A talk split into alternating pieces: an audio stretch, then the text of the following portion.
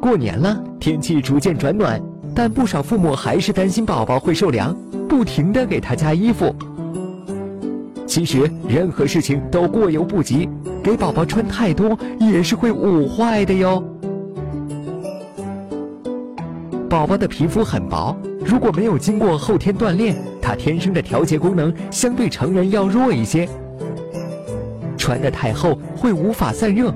孩子如果老是处于高温状态下，不仅会对他的免疫系统造成一定破坏，甚至有可能影响他的智力发育。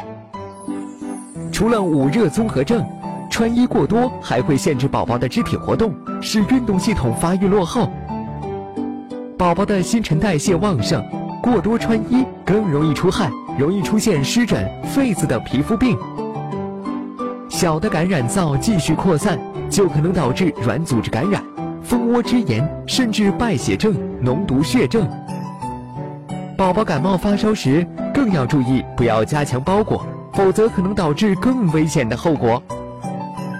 除了以上几点，总是穿太多，还减少了宝宝受冷空气刺激的机会，身体对气温适应力差，体质也就更弱，更容易生病。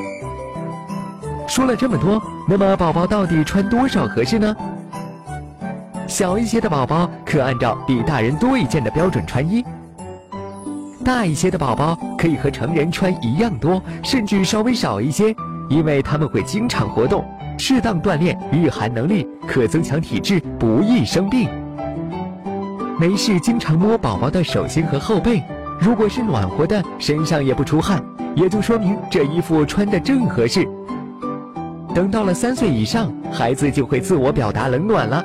只要孩子不觉得冷，也就没必要多穿了。打开微信，搜索“十月呵护”公众号并关注，我们将全天二十四小时为您解答各种孕期问题。十月呵护，期待与您下期见面。